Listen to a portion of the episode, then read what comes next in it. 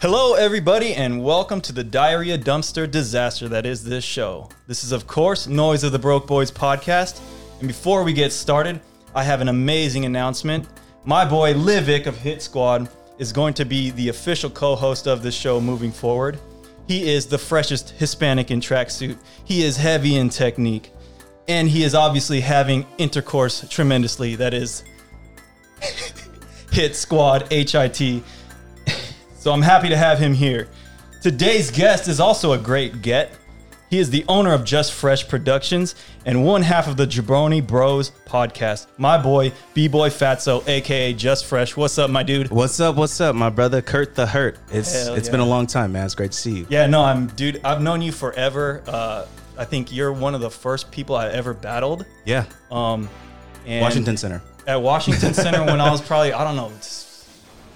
Funk Monks versus Vibe Track. I know that that it was the biggest crew battle of the century. Yeah, that was like the summertime uh, online beef that turned into us becoming crew members. Eh, Yeah, exactly. and I don't even remember why we had beef. I think it was just simply uh, Sacramento rivalry shit on some like, yo, these guys are like the new hungry crew, but Yeah. they're not like as good as like Flex or like UGF, so let's battle them. Yeah, I mean, obviously, because we were freaking like, you know, 14 or 15 yeah, bro. years I old. mean, so I was like, I was like 17 then, I think. these, so these high school kids. I mean, it was the high school battle of the century. That's Yeah. what it was. yeah, dude, At least it went in down. Sacramento. Yeah, so that was dope. I mean, uh, and so I've known you since then, and obviously we've had we've been in crews together. Um, you've been throwing jams um, in the past. You've done a lot of stuff in your life um, in terms of inside the hip hop realm. Um, so you know, I wanted to, to bring you on to talk about a lot of these things. So um, let's just start with kind of like uh, when you first got into breaking. Okay. Yeah. Um, shit, dude. So it's kind of funny. Like I have a very similar story to to you actually. Uh-huh. Uh, so as you guys all know, huge wrestling fan. Yeah. Uh, I grew up always watching it. Uh, I wasn't like that kid that wanted to be a wrestler. I was just like, yo, this shit is awesome. You know, I want to have big muscles, you know, and I want to be able to talk a lot of shit like The Rock. Yeah. But um, basically, I got into breaking in eighth grade. I was a huge fan of the group Too Cool, uh, Scotty Too Hottie, uh, Rikishi, Grandmaster Sexay. And, uh, Not gonna lie, we had like a group of friends, and like we would do that routine at school. Hell- so I was like, I was like, fuck it. Like, if, if anything, I'm gonna be the guy that does the worm. Yeah, because yeah. it's like it's the, it's the flyest shit, right? That was Vince. So so yeah, yeah, dude. Me and Vince have very similar paths. It's kind of crazy.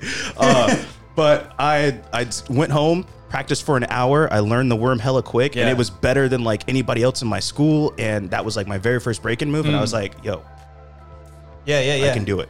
So after that, I just like kind of dedicated myself to it, and um, I went to my first jam in 2001. It was at, at Sac State in the Redwood Room, and um, connected with a whole bunch of people there, and and, and from there saw some people that just kind of like changed the course of my breaking forever, and uh, I was hooked. Hmm. Who who are the people that changed um, your course? Uh, I would say biggest influences at that time, uh, DSD one. Oh yeah. uh, Sky was fucking killing it. Uh, Him and Fury, they were either in the semis or uh, top eight or something. And I want to say they battled Abe and Spidey from uh, San Jose. And this is just when Abe came back from Florida. This is post Yeah. uh, Who Can Roast the Most. I'm not. I'm sorry. Uh, Out for Fame, uh, Midwest East Coast Finals. So he's already like he's coming back to Sacramento and bringing something completely new to breaking, uh, or at least something new to, to to our scene with the foundation and like the real raw ground Yeah. zero style Florida battle attitude. Yeah, Abe definitely brought back some interesting things that I don't think the scene on this side has we did not have before that. Everybody was just kind of on some like, yo, Mixing. let's let's yeah, let's do power, you know, um, let's blow it up. But like he brought something with the, you know, he would he would do like uh, battle rocks, and he would be like smoking fools with just burns, and uh, just his footwork and his flavor. I was like, yo, this is really dope.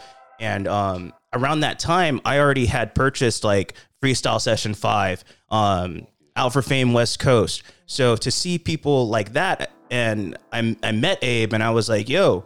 You're the guy that's on the VHS tape that I'm watching. Oh, you know, he was. tight. They were out for fame West Coast. It was the first flexible flav uh, jam. So it was, I believe, it was Marcus, Abe, J Rock, Poison, Oh yeah. and um, I'm forgetting the last person, but um, just Was to it be like, Roland?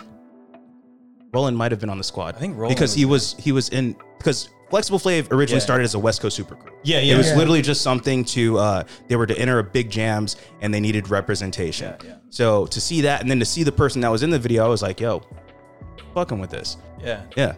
That's tight. But um, sorry, I kind of went long winded. Sky was one of the huge ones. Um, Abe was one of the huge ones. Natron was one of the huge ones. Um, I saw Rivers there from DSD one. Um, I remember Ajax was in the ciphers. I believe Iron Monkey was there. And just to be able to see all that and actually experience it, and I was I was such a beginner. Like my best move at the time was like a walking handstand into a hollow back. So it's like I was whack. You know what I mean? But just to, to see it and to see that it's attainable and it's in Sacramento, I was like, yo, I'm, I'm hooked. I think the first time I seen you, you had like really deep hollow backs, Yeah. inverts and stuff. Yeah, that was like my signature freezes at the time. That was that was a long time ago. Um, so uh, you, you have you just kind of started getting back into breaking now. Like, I guess what kind of made you veer away from it? Burnout. Now, yeah, I see. Uh, when you dedicate so much into something and uh, you start getting heavily involved in like the politics with shit. Oh, yeah. Uh, I mean, so just to to break it down, like I competed and trained like actively for about 10 years for breaking. After that, it was just more like I don't really care about jams. I just want to break. I want to have fun. Um, after that, uh, I mean, I left Legendary Steps. I quit Flexible Flav, and I was more so just on my own path. I just want to break. I want to have fun.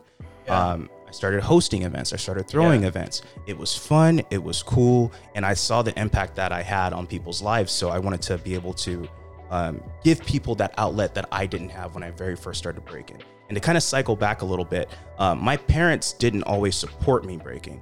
Oh. So it was super hard to find activities that um, not only would get supported and I could do on my own and develop. So I wanted to skate. Like this is around the time when Tony Hawk's Pro Skater was Hmm. Hell out. yeah. Like Yeah. that was heavily influential uh, for our generation. So if you so first off, there's hardly any black dudes that were skating back then. So Yeah. at that, uh, now you have to have money to buy the board. Uh, you got to have the deck, the trucks, the wheels, all that shit. My parents wasn't trying to pay for shit, like just flat out. They were like, "Yo, if you want to do something, you got to figure it out on your own." I said, "Get me a boombox, get me some linoleum. I'll practice in the garage," hmm.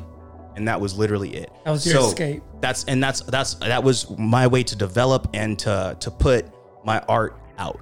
Hmm. Um, so with me throwing events, I figure full circle, give people that experience that I had when I really first got into hip hop, so that they can have those moments that give them chills, that inspire them to want to do better, to want to help others as a community. Hmm, Can you go more deep into like um saying because now you're a parent and Yes. um how does how does that combine with um you juggling both things? So, um, honestly, I tell everybody with this when you become a parent, it's an adjustment.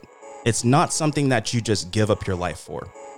People have to understand you've been on this earth for X amount of years. You developed your own talents, your own skills, things that you personally love.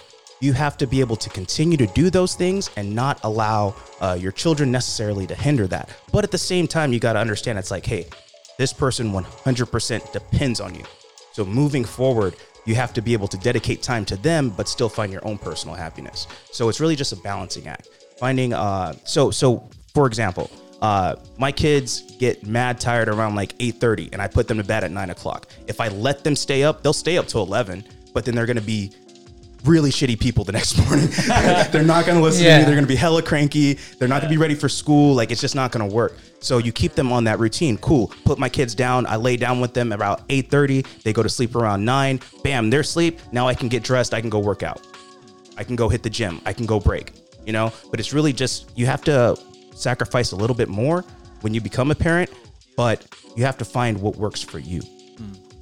So I know you were telling me that, uh, you know, your son and then your stepson, they're both like kind of interested in breaking. Yeah. You see the same like spark in their eye that you had when you were, you know, younger and first saw breaking? Yes and no, uh, because I believe we live in a, a generation of instant gratification. So, like, I can show them the same clips that I watched when I first started breaking, and they're not going to be as hype. So, for me, I can I can show a clip, or I can watch a clip of like Radiotron '97 with some Yeah. dude Flare Windmill Flare 90, and I'm like, yo, that's the illest shit ever. Yeah. Or I can show them like something on Red Bull BC One, and they're just like, oh, cool, dad. you know. But to me, I'm like, I, I, I remember like literally watching Radiotron. I was like, I'm gonna learn Flare 90 one day. Yeah, Exactly. I, I'm going to learn this shit no matter what. Yeah. I told myself I'll never quit until I got it. And What I got it. what what is it about that? Because because I I get the same feeling like when I see old footage and it just brings me ba- it- maybe it's nostalgia, but it brings me back to that time when I first saw it, like when I was younger, and I was like, this is so hype. And then when I watch footage now, I'm kind of like, whatever. I think it just comes in uh, perspective. When we were kids, uh, like for example, I loved Power Rangers. I loved Hell uh, friggin' uh, Ninja Turtles and stuff like that. I'm 34 years old. If I watch those same movies now, they're ass.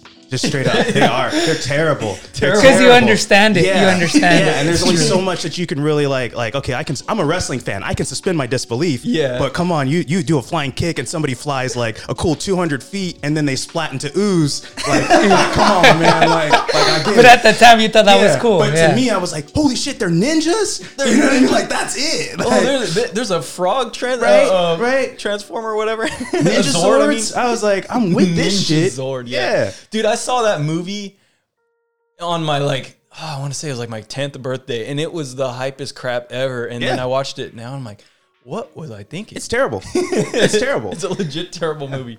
But and the, the Ninja Turtle movies, those were kind of Oh yeah, no, Ninja Turtles 2, make no mistake. That shit is fire Yeah. to Fire. this day. Yeah. It's It's uh, fire. yo, shout out to uh uh, Keno. Ernie Reyes Jr. Yeah, Ernie man. Reyes Jr. Yeah, Yeah. man. West Coast legend. Hell yeah. Oh, dude, that that brings me back for reals. um, so do you can I can you talk a little bit about like some of your favorite uh, moments in like your hip hop life? Okay. You know. Um. So I'm a huge music guy. So uh, Mm-hmm. one one thing about me. Uh, so I, not to sound like I'm like the best uh, event manager or event organizer, but um, I find inspiration for jams for battles from so many different other things. Okay. I, I never just look at a jam and be like, okay, I'm going to copy that. I, I like what they did. Oh. I'm going to do this. So I go to concerts all the fucking time. Okay. Uh, and I and I live it. I look at it like this: you have to um, see your favorite artist now. There's never a time when you can see them five, ten years from now because you don't know if they're gonna die. My my Hmm. biggest take was I wanted to see uh, Prince. Oh, I always wanted to see Prince. Yeah. And I remember the, the he had um, a show that he announced in the Bay Area, and it sold out like within like ten minutes or so, Mm-hmm. and then he died. yeah. And then I was like, fuck, So you I, got- you- I never got to see Prince. So ever since then, I've been on this like bucket list kick with entertainment, uh, with seeing certain people. I've seen Jay Z, I've seen uh, Kendrick Lamar in Oakland, uh, I've seen J. Cole, you know, like I've seen all of my favorite artists in person, Travis Scott, like, and, okay. and you see the energy, you see uh, the production value that they have. And um, so, so I'm sorry, I'm super long winded with this question. I saw Jay Z in Fresno back in like 2008, and Wow. the visuals that he had at the show, I was on the floor, but I was like all the way in the back. But just to see it, I was like, this is one of the coolest shits that I've ever seen in my life. Okay, so that's one of my favorite hip hop memories. Uh, another one was traveling, bro. So like early in our breaking career, when we started hitting events, like uh, we went to Ashes to Ashes in Portland with your dad driving us, Yeah. bro. Like me, you, Rodney, Swells, Les, um, Brother. your brother was. I don't think Victor Chai came. was there, I think. Yeah, yeah. I said I Chai. said Swells. Okay. Um, because he was on the legendary Steps team and Rodney was on the second flex team. Something. Yeah, and yeah, Rodney was yeah, still in LSC back then. I remember like, what the fuck's going on? You're supposed to be battling with us. uh, and then it was like Flex, and they had Mighty Max back then and Speedy. So they Yeah. had um, and they had the King of the Hill battle, and I believe that was the year Lilou was out. Um, Hmm. and it was just that was that was so that was a huge moment for me, hip hop memory early in my career. Well, That was a legendary event. That was a yeah, dope event. It was. It Yeah. was. Yeah. Yeah. Shout out and to shit, Moon we Patrol. battled massive monkeys at that jam. Oh yeah, that's right. And and they kind of played us like it was on some uh because we were like the third Sacramento team there. Yeah, they they were didn't like- allow us to showcase until it was a two day jam. Yeah. Second day, uh, Massive showed up. They didn't even uh, do the prelims, and they were like, I "Okay, forgot well, you guys got to battle Massive." And we are like, "What the fuck are we supposed to do against Massive Monkeys?" So we were just like, "Yo, put up a fight." And we did. Every single round, I remember we threw like dope routines and commandos, and they were trying to talk shit, but like we lost. But we were like 18. And to be mm-hmm. able to go against Yeah. people like that, top Legendary- level B-Way crew, Yeah. I was like, yo, we're, we're doing something. I mean, they were they were legends in the game already at that Yeah. point, and we were like, and they would talk big shit. it was it was kind Yeah. of weird. I was like, I was like, what's up with this? Like, why are you guys like? I like you guys. Why are you talking shit? Yeah, it- that was kind of a weird situation. Yeah, But no, I learned from there. You gotta like harden up. Never meet your idols, bro. like, if they're never as cool as you think they are, like like like just battle them. just battle them. Like yeah, I idolize you though, and I met you. you're crazy. there you go. Um, I want to go back to what you were saying about the Jay Z concert and Yeah. how you, um, when you went there, you, s- the the setup of it like amazed you, and because I know that you throw your own events, or at Yes, least sir. you used to throw a lot of events, and now Still you do. do. a lot of um, Yeah. uh, weddings and things. Did you get a lot of inspiration from that, and and um, and also, do you look at events differently than like a regular person? I would imagine you do. I look at everything from an entertainment aspect first. Um, nobody wants to go and sit at a jam for 10 hours, seeing the same thing over and over. Yeah. Hot, no food, no bitches. Like, straight up. Like, you have to have a respectable women. I, I, I'm sorry, I'm being candid right now. No, I'm just- um, always respect to our queens, but I'm talking about bitches right now. Um, there's a difference. Uh, Let's so, go. So it's like when you walk into. So as a uh, now that I'm in the entertainment industry, like as uh, a DJ, I've learned to read like energy, read the room. Um, when you walk into a place and you're playing a song and it's clearly not working, you shift to something else. If there's a room full of like hood dudes, you play hood music. Hmm. If there's a bunch of big booty bitches, you play music so they Big can booty shake bitches their music. booty. Yeah. So it's like it's about understanding a balance. So when you go to a jam and it's like 90% men, it's all I'm the tough guy. I got the I got the illest Indian step and shit. Like nobody cares. Like like go out there, be cool, have good vibes, have positivity. Hmm. And and, and um, basically from doing other events, DJing in different kind of crowds, and specifically because I do weddings, it's literally like a different group of people every single time Yeah. you learn to just entertain a little differently. Yeah. So basically, when I go to a jam, uh, I look at it like, yo, I'm there to connect and chill, vibe with people, kick it. It's not necessarily about the competition aspect, but it's more so like, yo, let's just have a good time. This episode of Noise of the Broke Boys is brought to you by Free Time. Are there moments in your life? Has there ever been a time? No, those are not questions I forgot to finish. They are legit inquisitions I have for all my listeners. Free time is something that is often overlooked in our lives, but the sum of all our short moments in life happen to add up to many wasted hours per day. In that time, consider how many bread making cookbooks you could have read, or how many shake weights you could have, well, shook. Next time you have a spare second, consider using it in a more slash less constructive way by turning on the Noise of the Broke Boys podcast and dropping us a like. Thanks for your continued support. And now, on to the show.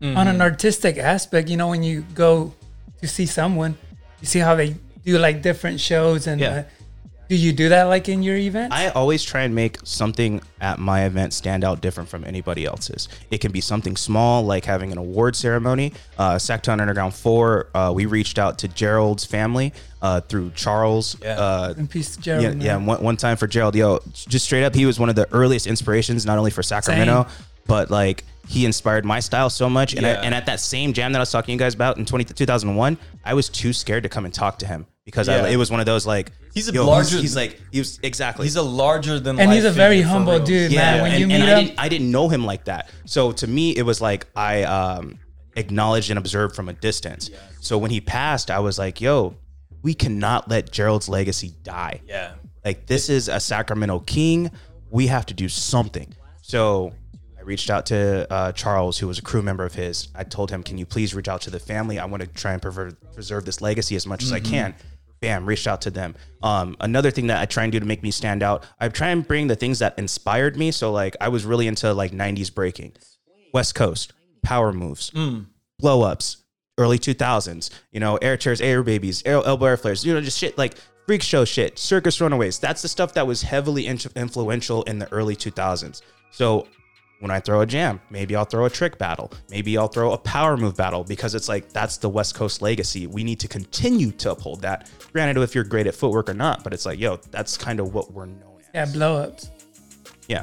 So I don't know if I completely answered that question, but always try and like like just try and do something a little bit different to add a little flavor to it.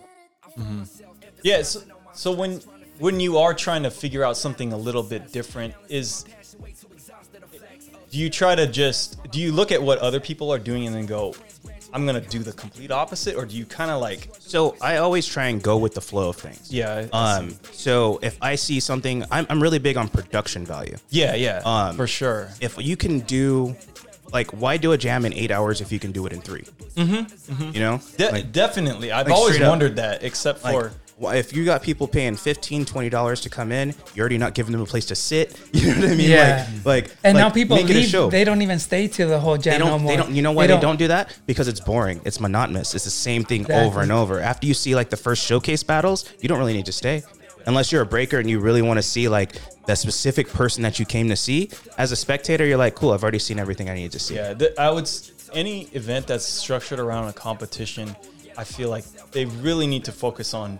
putting on a good production for those battles. Yeah. because And- really, if someone's coming to see battles, that's what they're there for. They're not really there to see ciphers. Yeah. ciphers are very important though. Yeah, and it's so the art. I like the way that Surge has done. I think you've done this too, where it's like you open up your event early and you say, "Here, we're gonna cipher here. Mm-hmm. We're gonna get you all warmed up. We're gonna do the prelims in this time, and then at this exact time, this, is when the yeah. battles start. and if you're there if you're there, yeah and if you're is- not too bad Yeah. i don't care if you have a big crew name or whatever if you're coming from the bay too bad i got a show to run and i'm not holding it up for anyone anymore I, I, I like that a lot. Yeah. Um, damn, I was trying to say something earlier. I kind of lost my train of thought. But um, yeah. Well, what I what I was gonna also ask is is because I think a lot of battles now, competitions. Oh, this is what it was. I'm sorry. You were you we were go. talking about the production value of jams. So, Uh-huh. um, what I do to kind of like, and this is just a small thing. I work my brackets. So Oh, okay. I I put my brackets so that it's um based off my experience, what I've seen. Hey, this is going to be a good matchup. I rank everyone from like if we're doing a top eight, I have everyone list ranked from one to eight, Hmm. and I put uh. Rank number one and rank number two in two opposite brackets, and then I build them from there to make it an Oh. exciting show, so that the number one seed will always meet the number two seed. in Oh, the yeah, so it's kinda like- hopefully, you know, It's kind of like how the NBA playoffs are Yeah. a little bit. Yeah. March. Madness, all that shit. That you know, makes like sense. like you have a, a seeding and a ranking of everyone, and then from there you decide the hype battles. That's what I think a lot of people should be doing, at least uh, production value wise. To And I make it think little you were the first one to actually do the whole thing that was a tournament type thing, or because that's never been done. I don't know if I was the first, but I, I just remember- I just try and like You were I- I- trying something Yeah, I'm always trying to push stuff. Even with the B Boy League, um, when we did Kings of the Scene, uh, shit, you guys won that. Yeah. Yeah, um, I, my biggest thing was like everybody's giving out like hundred dollars to a winner. What if I give you the opportunity to fly anywhere to any jam Mm-hmm. in the United States? Because my biggest thing that I took away from breaking was the traveling, the companionship that I had with my crew when we roll out. Uh, some of my best memories I had was when I went to New York uh, with Oh, yeah. my whole crew. You know, like we shit, you were there. Like we battled. Like like that's that's shit that you take with you for life. Mm-hmm. So if I can give you the opportunity to fly somewhere, like I I don't want to just give you a prelim to any jam because you that might not be the jam that you're looking for. But if you can fly to anything of your choice, yo, how can you not take it? Yeah. And and what we did uh, was we flew out to Silverback. Silverback the very Open. first Yeah. Silverback. And that And was everybody a got legendary yeah. moment, dude. That was a, one of the best jams I think I've ever. Been. Yeah. And I really wish they still did those, but it's like, Didn't you- you guys had like Ruth Chris the first night and shit, right? yeah, yeah, like that was hype, dude. yeah. So yeah, so from entering uh, a jam in Sacramento, you got to friggin' go to Silverback Open. Yeah. Like look at that. ha- see it was such a great like experience for sure like I, I i definitely endorse that kind of thing Yeah, because you're giving an opportunity to people that they don't even know who they are. and yeah they might not So- know what they're missing too Yeah. you know Too, what i mean yeah. that's the It thing might inspire them too. yeah yeah mean if you don't know what you don't know. For but then when you get out there and you see it and you experience, it's one of the dopest. Like, like I said, at, at Evolution Four, I remember there was there was graffiti on the wall and it said, "I wish I could give you this feeling," and that stuck with me so Oh, much yeah. because it's like I want to give that feeling, that that passion, that excitement that I get. I get chills on my fucking arms right now thinking about breaking. Mm-hmm. Like, I can't necessarily give you what I the passion that I uh, feel, but I can give you guys that platform to experience it. I can put you guys in the dope musical environment. I can put some of the best talent that I personally know of in the environment for you to either have to compete against them or have to cipher with them. You know, so it's just like And I know You can- you're getting back into it. Yeah. Can you can you talk a little bit about yeah so that? so ultimately uh I, not on no like scene savior shit but there's been a lot of people that have been hitting me up and are like yo we need you just straight up. So, just straight up. And it's like uh i'm at a point now in my life where i'm at i have a really good balance with both my family life my professional life and with my creative side. So um i'm able to give back more. I'm able to be like okay cool.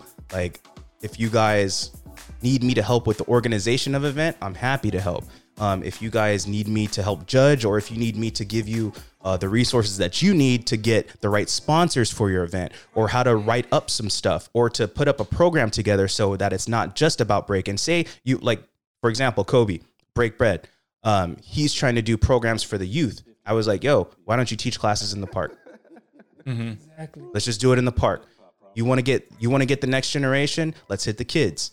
You know? So it's just little stuff like that and just thinking a little bit out of the box versus just being like, "Hey, I'm going to throw a jam."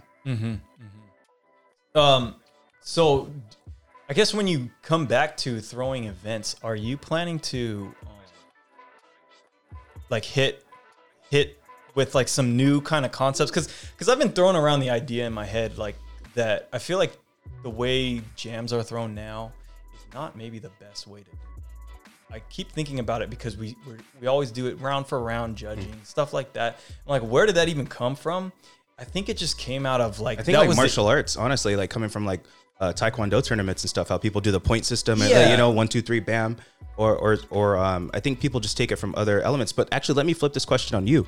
What would you like to see differently at jams these days? Yeah, I I I want something outside of the norm because I'm just so used to three judge point at who you think wins, and it's in like a tournament style, and you know the battles are really short. Sometimes just one round each, Yeah. and to me that I I look at it going like, what does that actually prove to me in this battle? It proves that this guy did a better round than that guy, and moment. these three judges decided that that was a better round Yeah, based But- off their opinion. based on their opinion. Yeah. Yeah. and and and when I think about that, that doesn't mean a whole lot to me if Yeah. I was in that situation, whether I won or lost.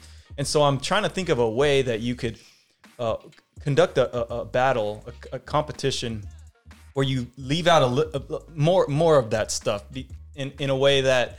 Uh, you know, it, it's maybe it's more rounds. Like you're showcasing more of your skill to more people, and it's, I guess it's not just up to the to the hands of just a few judges. Yeah. It- but it's it's really hard It's because a hard balance to find because is a because there are traditionalists that are gonna be like, oh no, that's not even a jam. I'm not going, or or what is this? That's not a battle. That's not a competition. So it's like you deal with all these people that that first off they don't even show up to events in the first place, but they're gonna be the first people to complain online. for sure. Um, I, I think those people just don't even listen yeah, to them. exactly. They're, They're, they're, the, they're the vocal minority. they- Uh, yeah, they're they don't mean anything really. But what I like to do, um, I've been I have like a few concepts and I kind of don't want to let it out the bag just yet. But really looking at our history, looking at uh, what happened at previous events. Like say for example, um, you know what I'd love to see come back? The Shark Tank. Hell Okay, yeah, okay. yeah, yeah. you guys yeah. know what I'm talking Yeah, about, yeah, right? yeah, yeah. San Jose Where they just Cypher, dude, yeah, yeah. from the moment if from the moment you walk into the jam, anybody can call you out and basically like whoever is showing and just killing it, like you win. It's not about like how many people you call out or whatever. I mean, like yeah, they want to see you showcase, but like you know, you don't have to have ten rounds. I- I- you know what I mean? Yeah, I that's the kind of thing I'm thinking of is is because that to me is more that's that means more in breaking to me. Yeah.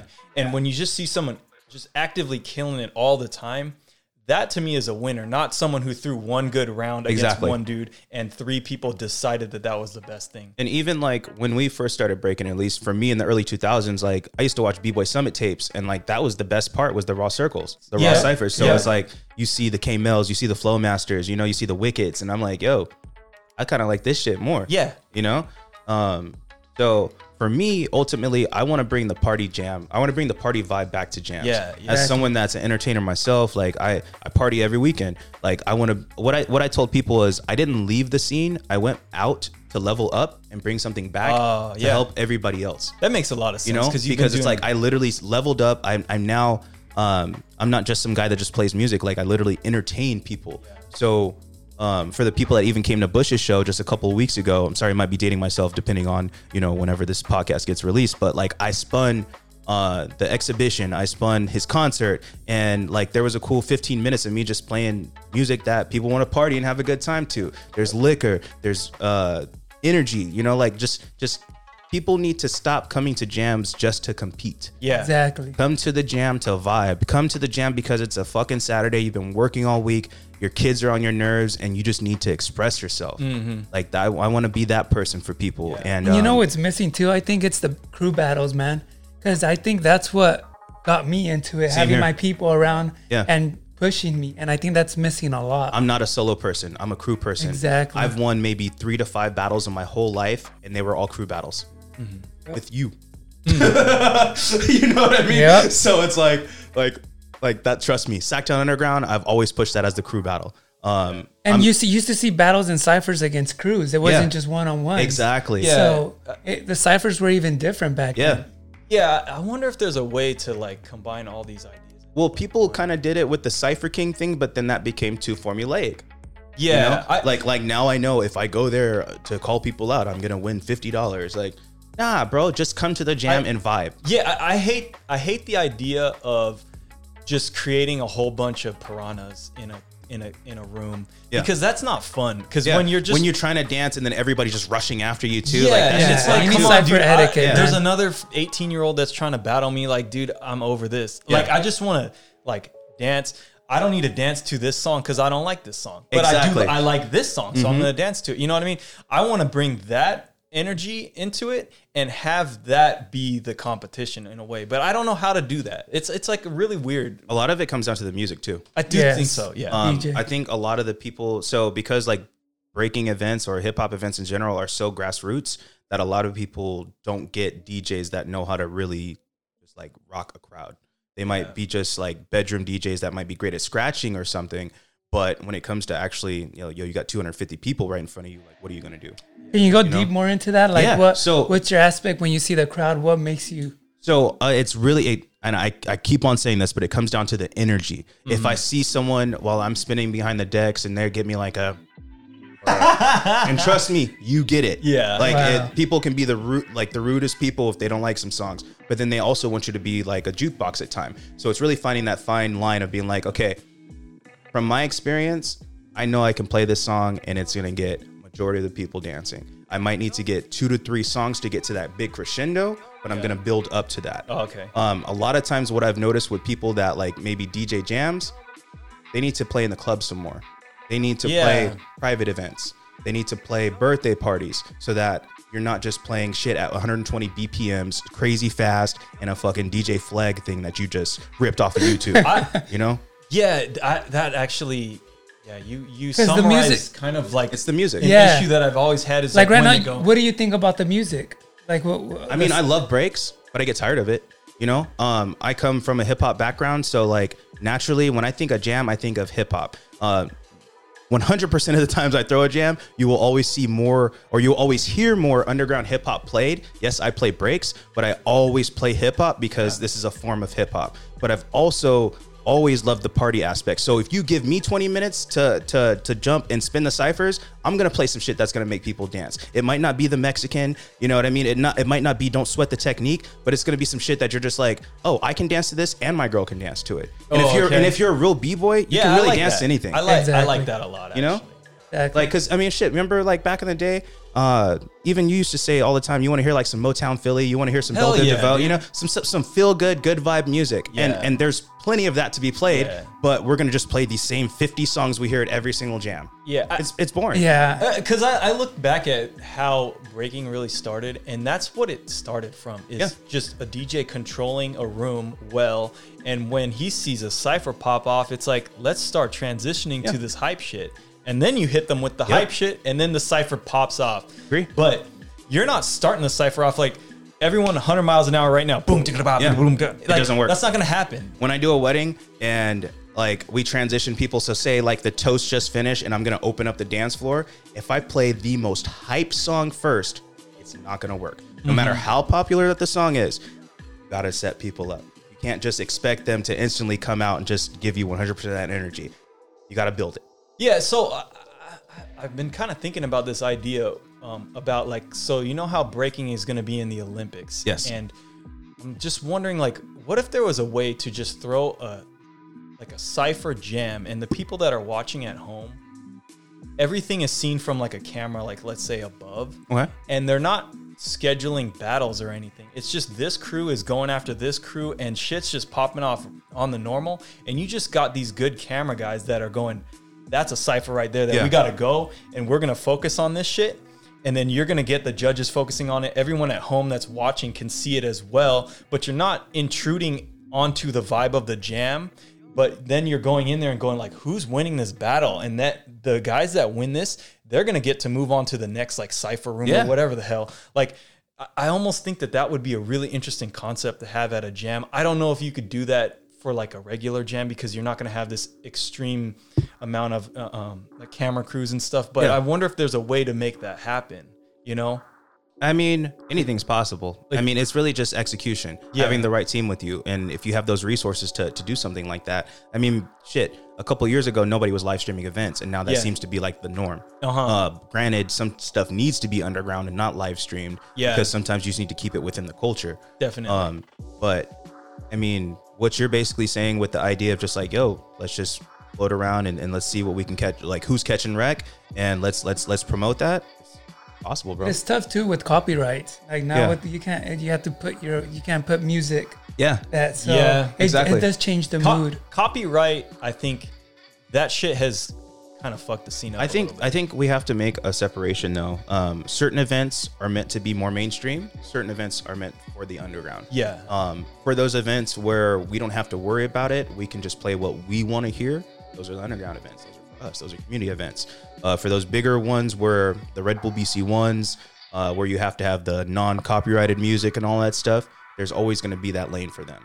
Let them handle that. We'll we'll we'll take care of our own culture. Yeah. uh, See, so what I, the whole world of the copyright, to me, it seems like we're letting kind of a corporate mentality control the scene.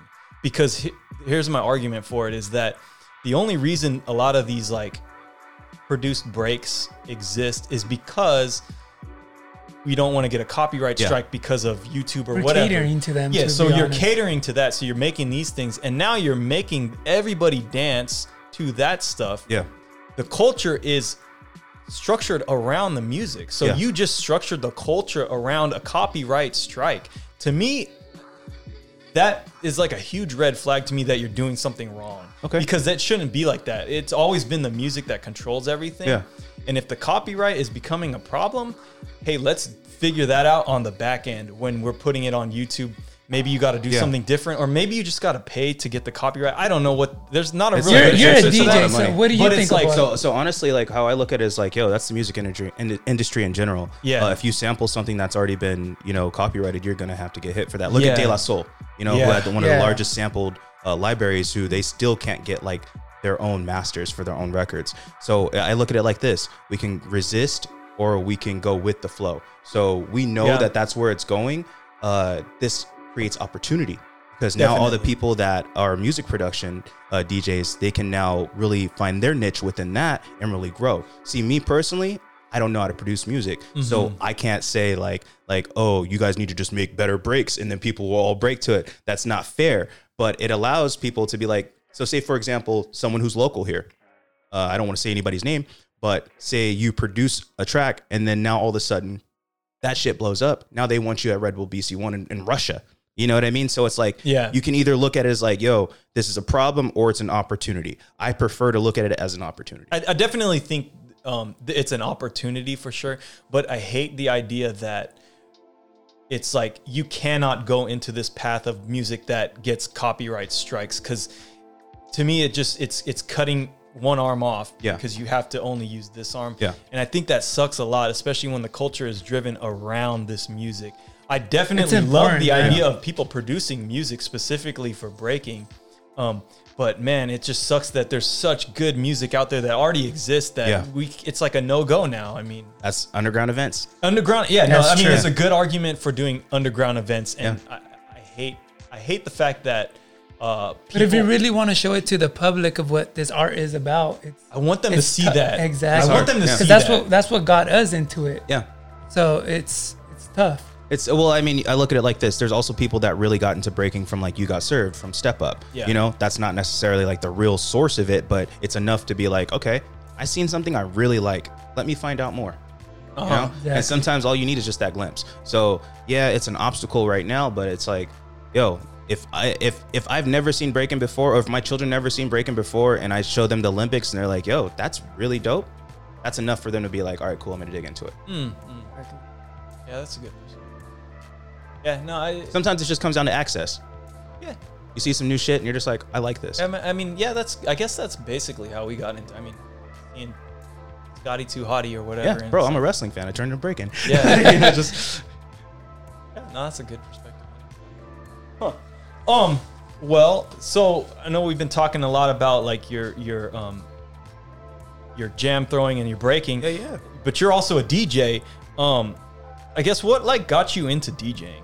Crazy story.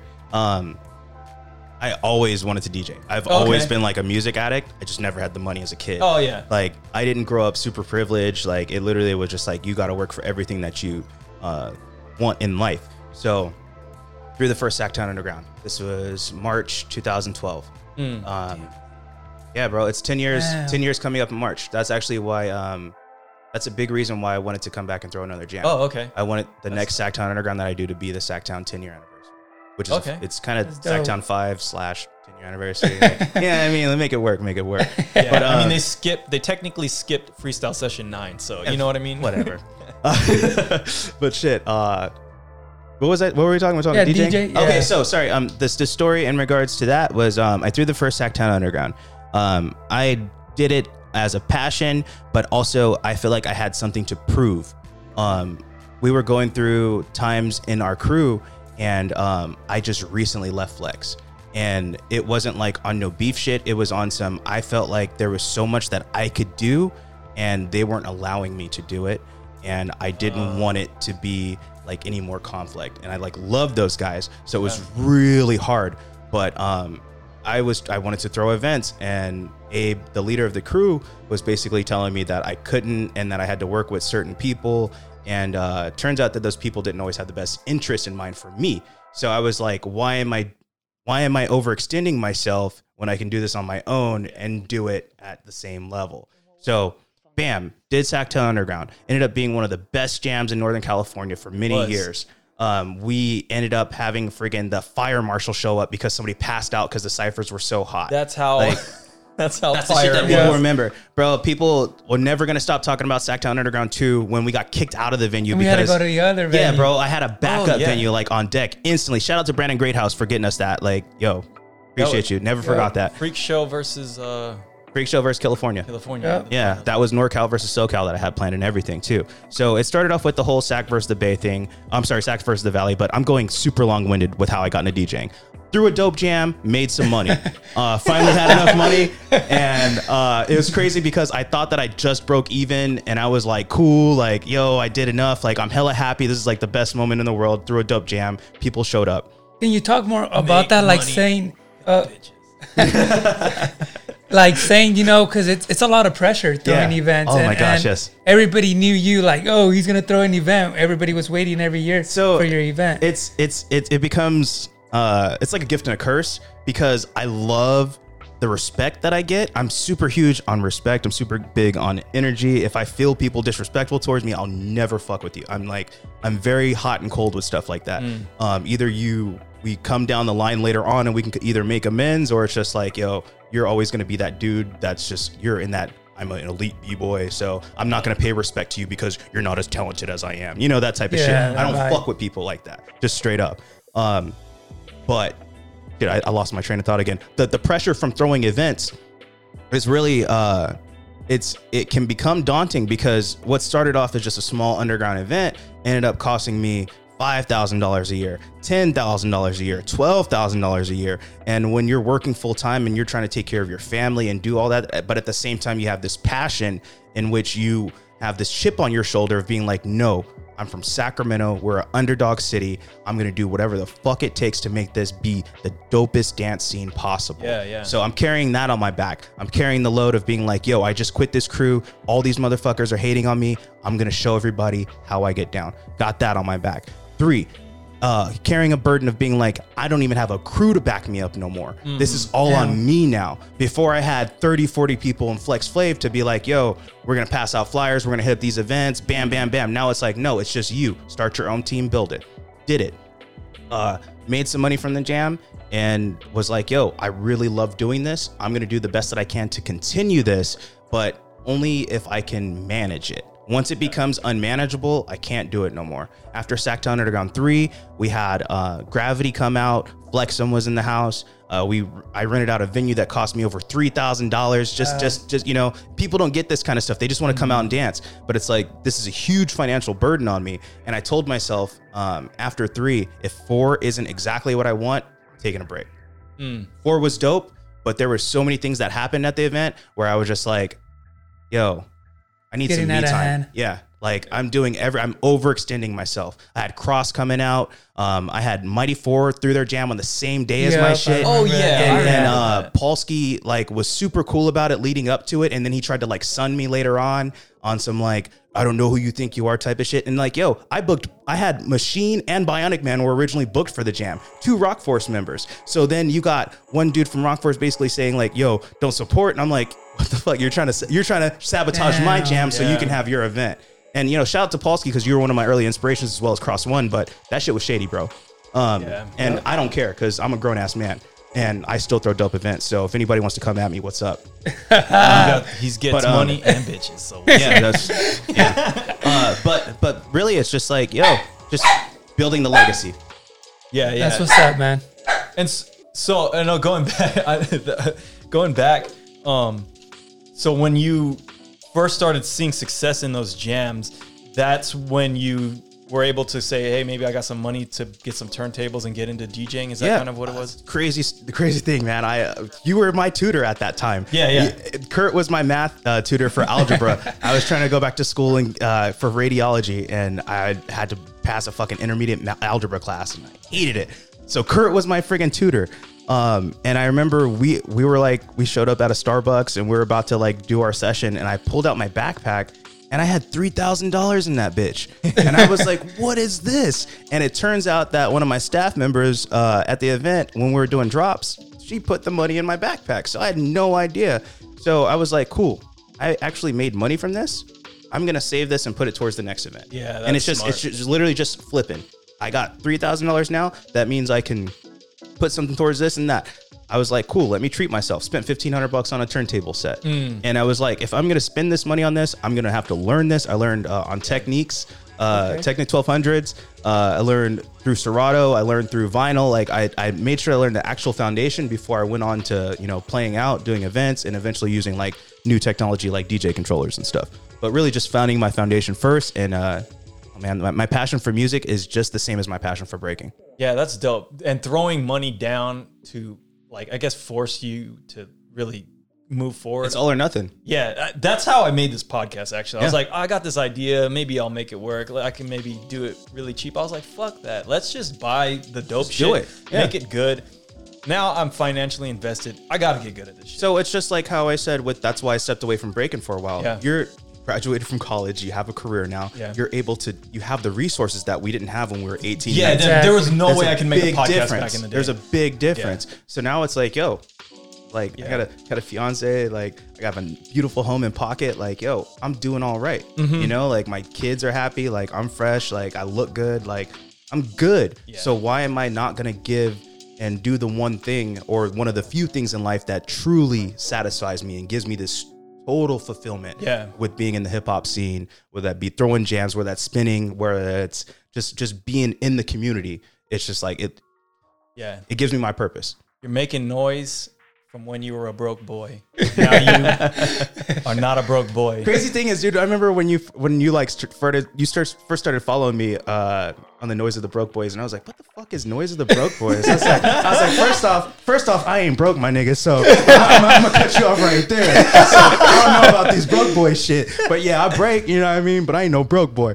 But no, that's it's. And then I eventually saw it. I was like, "Oh, this is a podcast. This is Kurt." I was like, "Oh, crew member has his own podcast." I was like, "All right, cool. I'm fucking with it." Yeah. So yeah, I started following it, and I was like, "Yo, he's he's interviewing everybody that I know. Like, what's up? When you gonna have me on the pod, bro?" Like, that shit. I mean, dude, you, you've been on my list to come, so I'm glad you came, and I'm glad that this is the shit that you're into. Hell yeah. Um, but yeah, no, I mean, broke boy, it's not the money in your pocket; it's more of a mentality. Okay. you know what I mean? Why don't you expound upon that? It's it's like because when I was younger, I had no money, but I was like, dude, I have hella drive to do this stuff, and you know, I don't have the resources, but let me figure out how to get the resources. And it's like I've spent a long time in my life doing that, and and to me, that's like the most important thing to have. Like if you don't have anything in your pocket, you have drive still. So Yeah. use that drive to get yourself leverage to get whatever you need.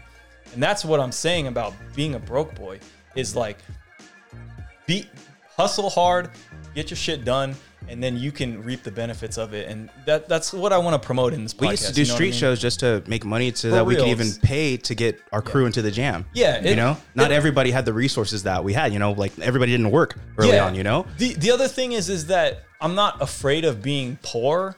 Like I have money now, but it's like I've been poor before and I was okay. Yeah. I survived. You know, at the end of the day, if I like had no money, I would go hit a street show. Now I got some money, let's figure it out from there. Yeah. You know what I mean? Like there's there's a plan in in, in my head to, to get myself out of that. And I feel like anybody who has drive can figure out their plan. And agree. That's the kind of thing I want to promote. And I, and obviously like you do that in your life all the time. I mean, that's how Yeah, what- you what become so you? successful. Yeah, what what motivates you? my humble That mind beginnings. state. My humble beginnings, Yeah. bro. So people don't actually a lot of people don't know this. So uh, when I joined Legendary Steps, this happened. Um, I was 17, turning 18, and this is uh, at the freestyle session on the boat at the Queen Mary. Okay. Yeah. So I was at there that time, there was a, there was a huge transition between uh, what was going on between Flex Flav and Rock Force, and a lot of the people that were in Rock Force were joining Flexible Flav. Yeah. A lot of Yeah, people yeah, don't yeah. know this real story, but what happened was everybody that was Rock Force joined Flex.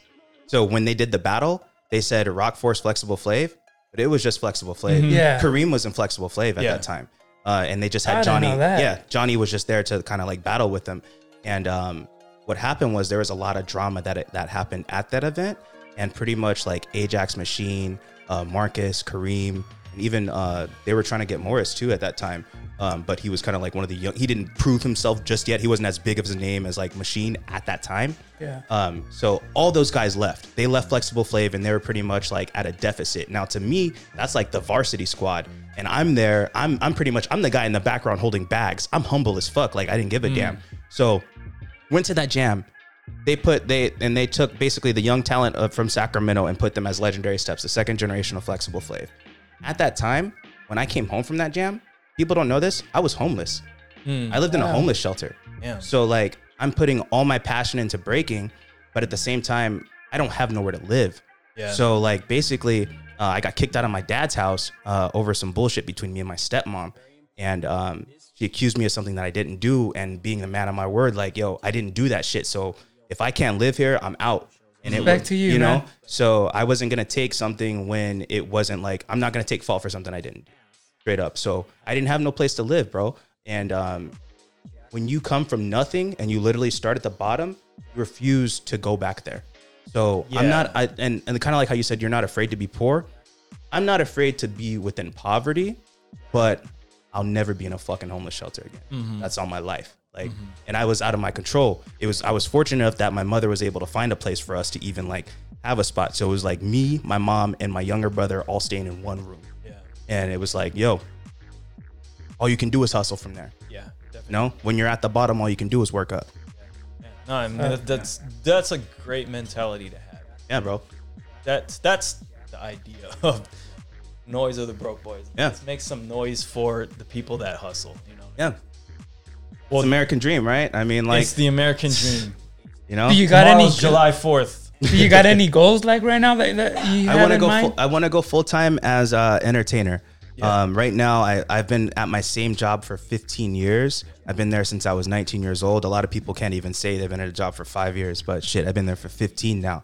So really, just like I'm, I'm mentally drained to the point where like I go to work and I'm doing like my DJ shit at work. And I don't want to lose my job, you know, for, for, for like kind of slacking off. I probably shouldn't say this on camera, but you know, fuck it. They ain't paying attention. Uh, but like, Someday they will. nah, shit, hopefully. One, of the, one of the three viewers hopefully, out there. ho- hopefully by then, you know, I'll already have like completely full time as a DJ and entertainer.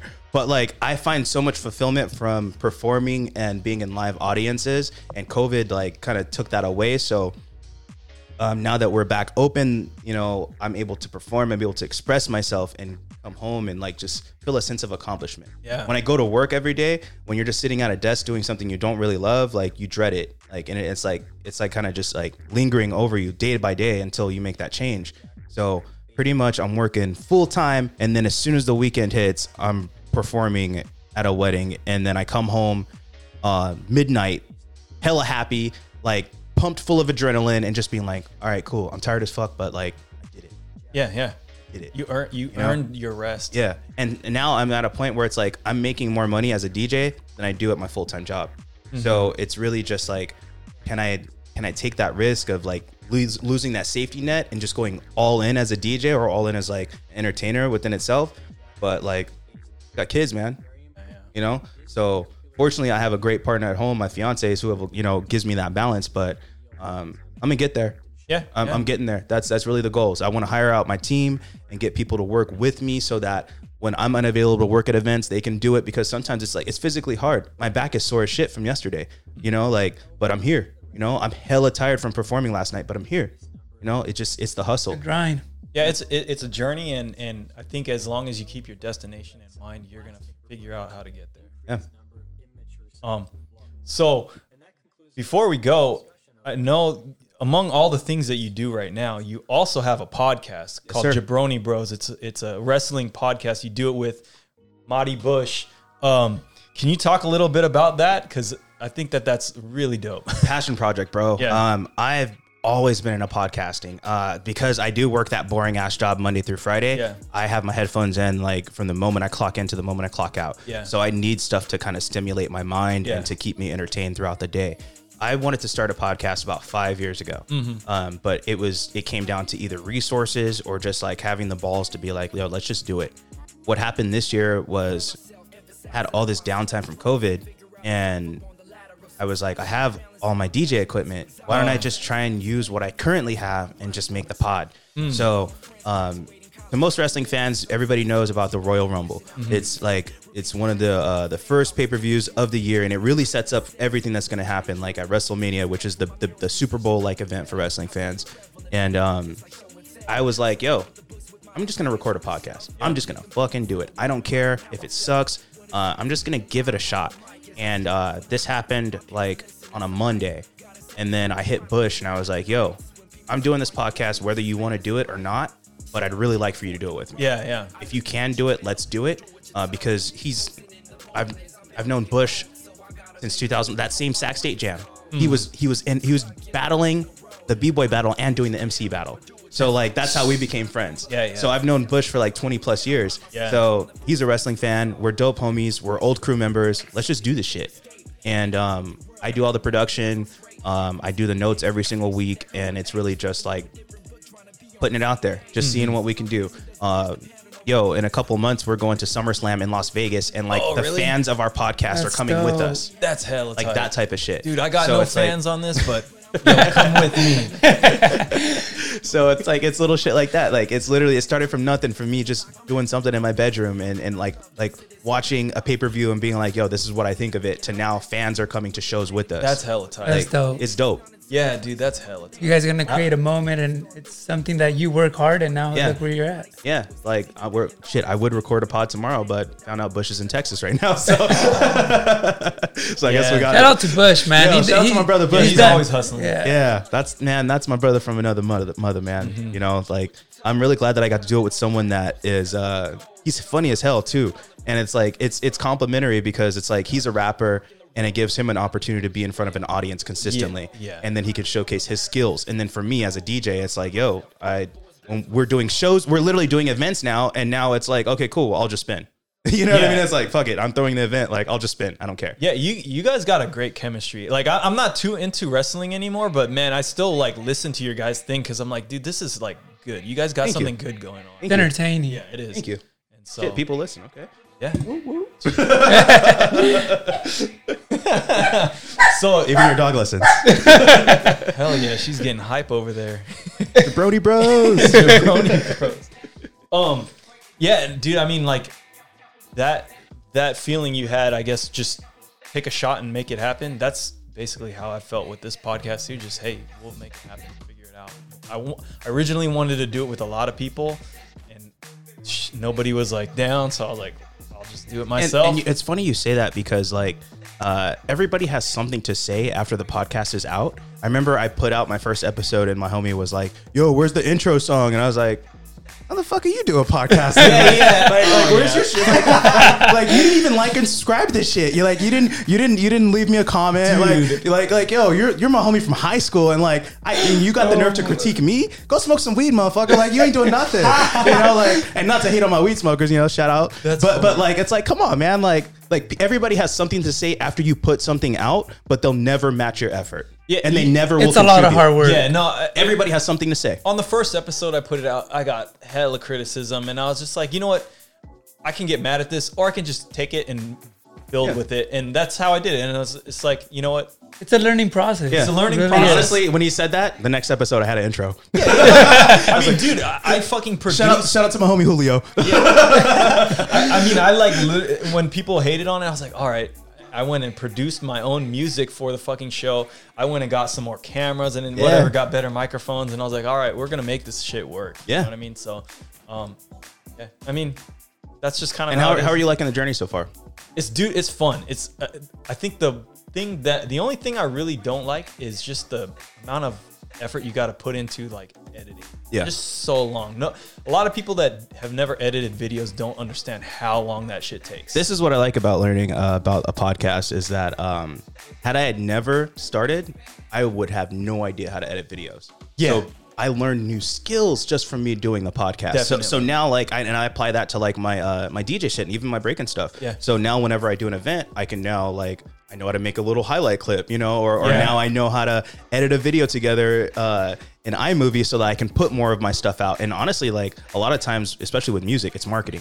As long as you can, people can know who you are. You can get in front of people, and they start really vibing with you. Same thing with jams. You know, once you become a familiar face, they're like, okay, cool. I know I can support him without question. Yeah, because yeah. he throws consistent quality. I'm gonna pay the twenty dollars to go to one of Larry's jams because I can spend ten dollars at a local jam and it's not gonna be even half the quality. Yeah. You know what I mean? So it's just really branding and uh, yeah, this podcast is dope. yeah, yeah. No. It's a hustle for sure, but it's, I think it's, the worth future, honestly, It's because a lot of artists like they put music out and you listen. If even it's like shit, Nas put out an album, I listened to it like twice. Mm. But a podcast, if you put out a new episode the next week, I'm gonna listen to it. yeah, Exactly. You know? And it's forever. It's, Yeah, and I'm gonna listen to the whole thing. You Yeah. know, like it's kind of crazy. Like uh, versus like if I hear an album, I might listen to like there might be two songs that I really like. I'll put that on a playlist and I'll listen to those two songs. But I ain't gonna listen to the whole thing. Podcast, I'm listening to that shit. I'm interested. Yeah, yeah. I think what's great about the podcast is it kind of lets anybody ha- have a voice in, in in a world and put put that some ideas out into the world and let it kind of brew. And people can choose what they want to listen Yeah, to. if- It's if not it's something. shit. They're not going to listen Yeah. to, but you know, That's what I like about it. It's like you, if they have the certain. There's like comedy people that talk about Mm-hmm. comedy. People The crime ones are huge too. Like exactly. yeah, So it, motivational, like all those shits. Yeah, I mean, you, you can learn so much stuff on it. I mean, it's Hmm? almost like listening to a, a, an audio book with cuss words. what I like about podcasts is like it's like being in the room with homies and just kind of like learning from them. Like Yeah. there's so many times that when uh I was young and I remember just like overhearing my elders and like say for example, Abe would be talking to someone at a jam and I would just shut up and Oh, just yeah, and listen just to him. to what's going and on, I'd be yeah. like, "Damn, It's good to listen. yeah, and it's just, it's the same thing with the podcast. You're in a, it's like being in the car with someone on the drive home from a jam and hearing their story. There's so many memories that you can get from that kind of stuff. I remember I had a boss a long time ago that so good at just listening to everything. He always said that listening is like almost more important than talking. and I took that to heart, and that's because I feel like I learned so much from just listening, I agree. Just shutting up for a moment and listening, and so I think that's what makes podcasts so great. So I, I think it is the future, and um, it's kind of why I jumped on it. This thing, I mean, there's nothing really in the scene. I mean, there's a few podcasts out there, but Yeah, there should you know what there should be more breaking podcasts. there should too. be. That's Yeah. what I tell I everyone is like there should be more. There should be hundreds of these. You know, because what I there's mean? so many stories that There's- like go untold. exactly, Exactly. and people just like like kind of how we were talking about earlier with the parenthood like people just kind of phase out of the scene there's so many people that were like inspirations to me that aren't even around like at all as soon as you have a kid like bam Yeah. Done. And the other thing is, what's what's the alternative if you don't have your voice out there? Who's making the noise? It's Red Bull or Yeah. you know, like some corporation. And if do you they really- really know breaking? I don't know. Maybe, hopefully, the people that are maybe a couple of people that are there like it, you? I'm ho- hoping that the b boys that are with Red Bull like put the company on game with it, but I don't quite trust that because they have their own corporate motivation. or maybe I'm they just kinda don't like- care you know Yeah, they might True. just not Yeah. care. And s- someone who does care, like me or you or Yeah. you, like we're gonna actually say some some truth, Mm-hmm. or at least like what we perceive as truth, and let it out into the scene. So I feel like that's why people should have podcasts because we, Yeah. we we have more control. The the love has the control rather than the corporate has the control. i agree Exactly. And, agree. and that's what the scene, we need to control it more. And what we want to sure. do, like even for the Olympics, if we have our own control and put it the way we want to put it out, then it's we're going to feel it. Yeah. But if they do it how they want to put it out, then we're not going to feel it as an yeah art form. and, and and by proxy we're going to rebel against it Yeah, exactly. that's the struggle that's what hip-hop is in general dude, hip hop is rebellion Yeah. for sure, for sure. So. Well, dope, dude. This was a great conversation. Um, thank you man i Yeah. had a really good time yeah, no. I mean, yeah. Yeah. So, do you have anything, um, you know, to shout out? Uh, where can people Um, find you? So easiest way to find me, I'm on Instagram at justfresh916. If you guys want to check out my YouTube or my uh, all my DJ gig logs and all that shit, you can just search Just Fresh Entertainment.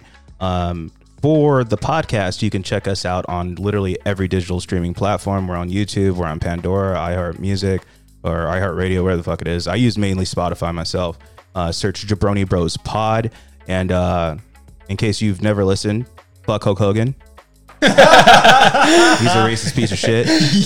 So shout out Ultimate Warrior. but we don't we don't fuck with Hogan around here unless it's NWO Hogan. Um, And guess who Let's won? Guess go. who? Guess who won this one? yeah, that's right. Um, yeah. Uh, honestly, I, I really appreciate you even having me on the podcast. Yeah. My Thank biggest thing that I want to push forward is legacy, legacy, legacy, legacy. I know I never was the dopest b boy on the floor, but Nah, man, the, you were um, ill. The impact that I gave people at jams, I really appreciate the feedback they've given. Um, but I ultimately just want to leave a dope legacy in the scene, not just for myself, but for my children who are now getting into breaking. Um, and I want to see the people that not only were my contemporaries, but those before me and after me leave their legacy. That's I believe that's such a huge th- huge thing. Legacy, legacy, legacy. What will people remember you by?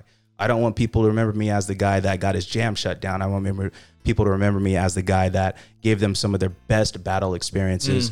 Uh, the guy that gave them uh, an opportunity to meet some of their favorite dancers for them to see the art in person. So yeah, man, that's I guess that m- mainly my closing thing is you know, like let, let's keep building Sacramento, not just Sacramento, Northern California, California, the b-boy scene in general, um, the hip hop scene, the culture. It's only going to stay alive if we keep it alive. Dope, Exactly. man. All right, you guys. Well, thanks for listening. Thanks for watching. Sorry this show sucks, you jabronis. Woo! We out. Peace.